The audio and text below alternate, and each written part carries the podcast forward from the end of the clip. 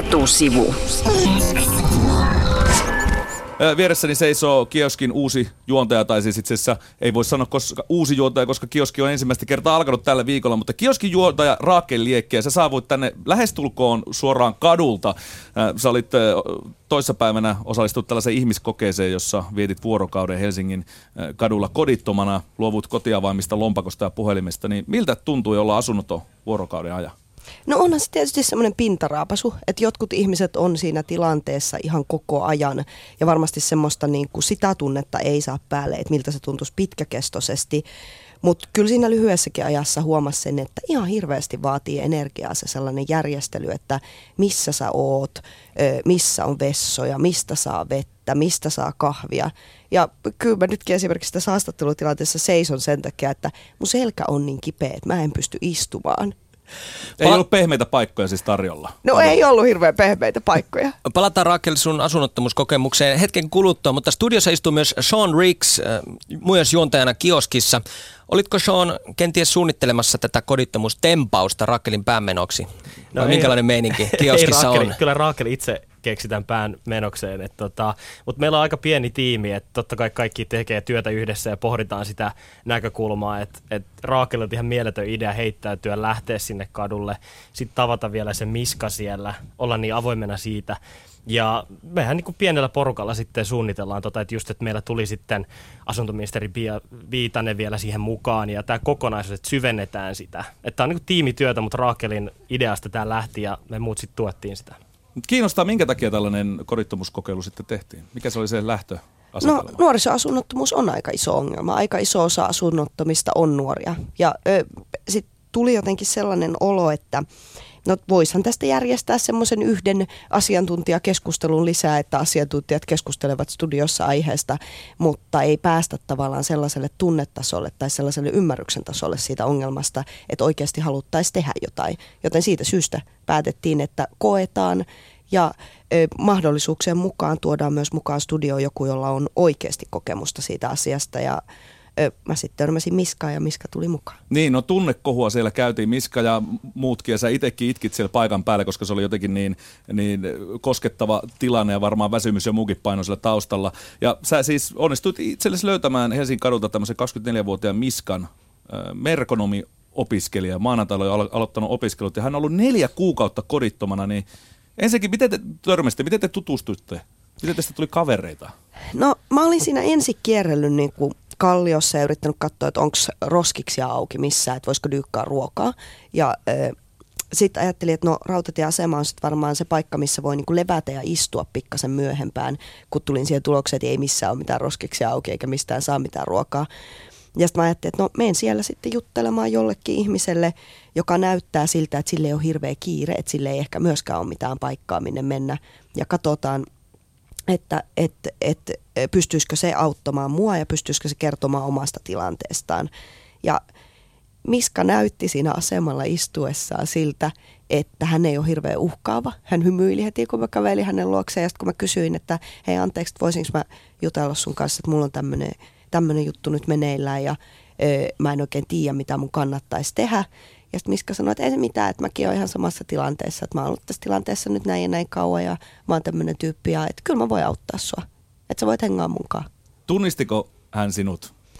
No mä esittelin Aa, kyllä okay, itteni, no.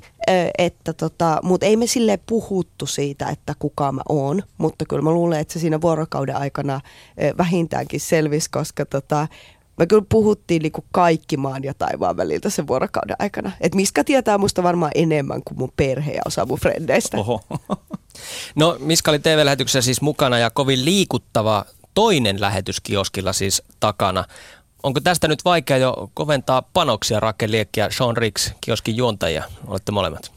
En, en usko, että niinku tästä tämä on se, mitä me tehdään ja, ja totta kai joka lähetykseen haluttaisiin jotain tällaista tunnetta, syvennystä mukaan. Mä näen sen positiivisen asiana, että joku eilinen lähetys, meidän ensimmäinen lähetys, että, että se rima pitääkin olla korkealla. Miksi muuten tehdä tätä? Ja mä uskon, että jos ottaa tämän Raakelin esimerkin, että kun menee heittäytyy johonkin tilanteeseen tapaamaan ihmisiä, ottaa sen riskin, koska siis olisin siinä voinut käydä niin, että Raakel olisi ketään, mutta Raakelin tapa tehdä asioita – se heittäytyminen mahdollisti sen, niin kyllä mä uskon, että meillä paljon tällaista tulee vielä. Tämä oli yksi esimerkki siitä, mitä me tehdään. Et joskus meillä on sit lähetyksiä, missä me vaan meillä ei ole Miskan kaltaista tekijää, mutta me puhutaan näistä asioista sitten kyllä perinpohjin ja se varmasti myös herättää ajatuksia ja tunteita. Niin, ja me kyllä pyritään siihen, että me tehdään kovia ja kivoja juttuja. Että välillä meillä voi olla joku tosi vakava aihe, mutta toisinaan me voidaan olla myös tosi keveitä ja iloisten aiheiden äärellä. Niin, että Niin. kaikkien juttujen ei tarvitse olla kovia ja kivoja, vaan että siinä on se haitari, mi- mi- missä on ne ääripäät, missä liikutaan. Jos miettii, niin kuin, no maanantaina me kokeiltiin sellaista testiä, että mitä tapahtuu, jos menee äärimmäisen lähelle toista ihmistä. Että eihän siinä sinänsä, jos puhutaan niin yhteiskunnallisista vaikutuksista, ole sellaisia, mutta tavallaan, että se on myks, myös, mitä me voidaan tehdä, me kokeilla tollaisiakin asioita eri keinoilla. Ja sitten voi olla tämmöinen niin äärimmäisen tärkeä, vakava asia, jos puhutaan niin nuorten asunnottomuudesta ja miten Raakel esimerkiksi koki sen, niin se on taas se haitari, millä me liikutaan. Että et me ei ole sidottu vaan yhteen tapaan tehdä tai yhteen aihepiiriin. Niin ja kyllä mä ihan rehellisesti sanottuna silloin, kun Sean, ö, sä ja Eve olitte siellä keskustassa lähentelemässä ihmisiä ja menemässä niiden omaa tilaan, kyllä mä vähän pelkäsin, että saatko sä pataan. Niin minäkin. On, onko kioski vähän niin kuin kevyt versio jostain Vice-mediasta, joka isossa maailmassa toimii? Siellä, siellä tota, toimittajat menee sotatoimialueelle ja huumeiden käyttäjien luoliin asumaan ja muuta kaikkea. Haetaan tällaista niin kuin äärimmäistä journalismia. Ei ole kevyt versio. Et jos miettii sitä, meillä on kaksi lähetystä takana nyt ja totta kai meillä on verkossa iso presenssi. Et ei ole mitään syytä, miksi me ei mennä tavallaan tällaisiin paikkoihin, mutta meillä on pieni toimitus tietenkin, niin silloin kun on aika ja paikka ja, ja se on perusteltua, niin meillä on se mahdollisuus mennä myöskin. Et meillä paljon toimittajat kuvaa itse, että meillä ehkä, me ei vaaditakaan myös sellaista ääretön, äärettömän suurta kalustoa, että me voidaan mennä jonnekin. Et, et tosiaan Vais on nyt yksi semmoinen esimerkki siitä, mitä, mikä innostaa meitä, mutta se on yksi monesta, mutta ehdottomasti voidaan tehdä sellaistakin ja aiotaankin varmasti. Kyllä mä uskon, että seuraavan kerran kun tulee joku kriisi tai päräyttävä tilanne, niin voi hyvin olla, että joku kioskilainen lähtee paikan päälle. Minkä takia tällainen kioskin kaltainen ajankohtaispalvelu piti perustaa? No mä luulen, että uutisten kaava on aika vanha ja ajankohtaisohjelmia on tehty samalla tavalla aika kauan. Ne on hyviä ja ihania ja mä rakastan uutisia ja ajankohtaisohjelmia, mutta ne ei kuitenkaan tavoita ehkä kaikkia ihmisiä. Mun mielestä välillä pitää voida puhua asioista ilman jargonia ja joskus asiantuntijoiden pitää voida olla myös ihmisiä, jotka ei ole pukumiehiä. Niin otetaan se myöskin, että just, että, että miten ihmiset seuraa ja missä ihmiset seuraa uutisia. Meillä on ollut vähän semmoinen tapa tietenkin, tämä vanha tapa, että sun pitää tiettyä aikaan tulla television ääreen tai mennä tietylle saitille. No ennen jos se ajatus olisi se, että me tultaisiin sun luo entistä voimakkaammin. Et yksi, mitä me yritetään nyt tästä tuoda, on se, että ei kaikki ihmiset katso telkkaria. Eilinenhän oli niin kuin tämä Miska tuli meidän lähetyksessä, oli hieno osoitus television voimasta, mutta on ihmisiä, jotka kuluttaa vaan Facebookin kautta, Twitterin kautta, Instagramin kautta, jotain muuta kautta. Miten me saadaan sinne paketoitua parhaiten joku merkittävä asia? Että mitä eri keinoja voidaan käyttää? Me halutaan just sitä tuoda enemmän, että vähän emme keksitä pyörää uudelleen, mutta me vähän nyt fiksataan sitä uuteen asentoon. Mm. Sean Riggs ja Rakel Liekki, asettaako tässä toimittajat itsensä ikään kuin asiantuntijan rooliin, jos niitä pukumiehiä ja niitä, niitä asiantuntijoita ei sinne puhuvi, puhuviksi päiksi roudata? Jos miettii eilistä, olihan meillä siellä asiantuntijoita. Että ei Se oli ministeri kuitenkin niin, ei me, paikalla. ei me lähdetä siitä, että sinne ei ole tervetullut asiantuntija. Totta kai, niitä tarvitaan. Mutta joskus on asioita, missä toimittaja, joka on perehtynyt äärimmäisen hyvin asiaan, ehkä osaa selittää sen asian myöskin ymmärrettävällä selkeällä tavalla. Mutta jos meidän tarvii tuoda joku sellainen ihminen studioon, jolla on tietenkin ääretön asiantuntemus, niin tuodaan se. Mm. Mutta se, että se on lähtökohta itsessään, että nyt meillä pitää aina olla tämä. Me lähdetään miettimään siitä, että onko tämä katsojan kannalta niin kuin paras ratkaisu. Että sehän pitäisi olla, sillä, niille ihmisille me tehdään sitä, ei asiantuntijoille eikä itsellemme. Niin, joskus sellainen ihminen, joka on vaikka kokenut jonkun asian, voi olla tosi hyvä kokemusasiantuntija siinä. Tai sitten on vaihtoehtoja, ikään kuin on paljon semmoisia päivystäviä asiantuntijoita, joille aina soitetaan ja sitten se 50 pukumies tulee kertomaan, että miten tämä maailma makaa. Ja sen sijaan voisi olla jotain muita ihmisiä, joilla on ihan yhtä hyvä ammatillinen osaaminen, jotka voisi ehkä välillä ottaa studioon tai ö, jotka voisi haastatella nettijuttu. Niin ihmisiä, jotka on siellä kentällä niin sanotusti mm. pyörimässä. Mutta tämä kioski rantautuu joka arkipäivä TV2 kello puoli kahdeksan, tai siis ilta, iltana.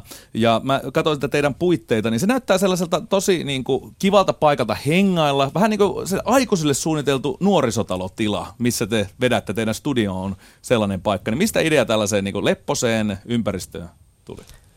Niin, öö, no me, sehän on siis samalla tosiaan meidän työtila, että se ei ole pelkästään mikään kiiltävä studio. Varmaan siinä ajateltiin sitä, että silloin kun vieraatkin tulee sinne studioon, niin ne ei koe olevansa missään hirveän jäykissä kulisseissa. Että se ehkä auttaa siinä fiiliksessä, että meillä voi puhua asioista ihan niiden oikeilla nimillä ja puhua ihan normaalisti. Että ei tarvii vetää, niin, ei tarvii vetää jäykkyysviittaa päälle sen takia, että on televisiossa. No, kenelle tätä kioski ohjelma oikeastaan tehdään? Rakkeli sanoi aiemmin, että ei tavoita kaikkia perinteiset asiaohjelmat tai uutiset. Mikä, onko tässä jotain kohderyhmäajattelua taustalla?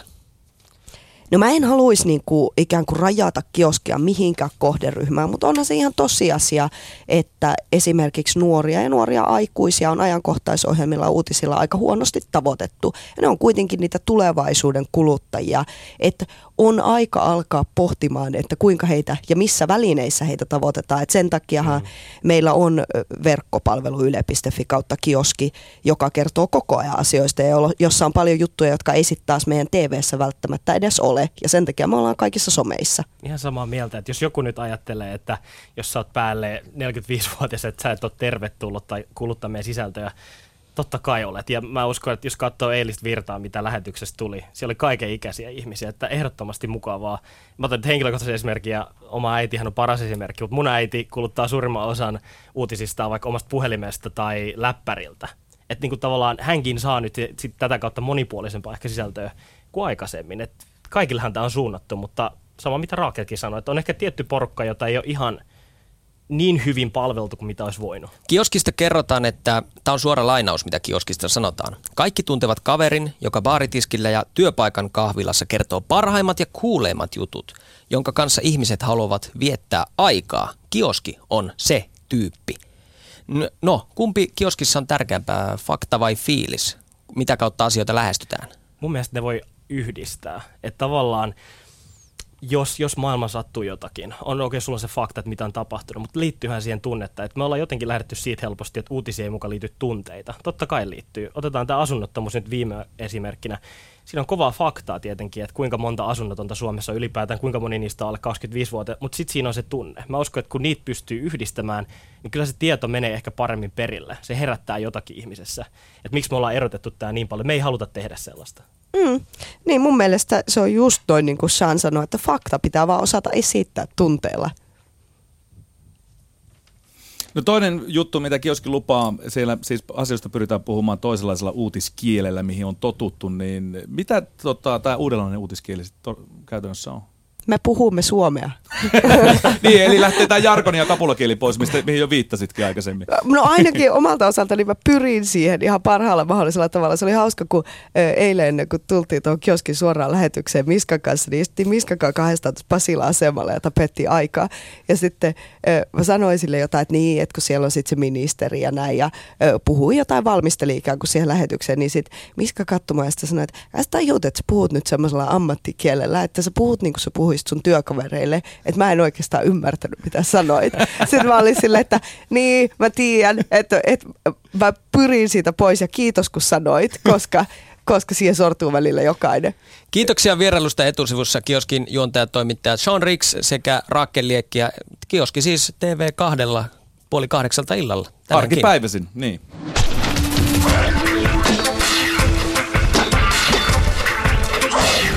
Etusivu.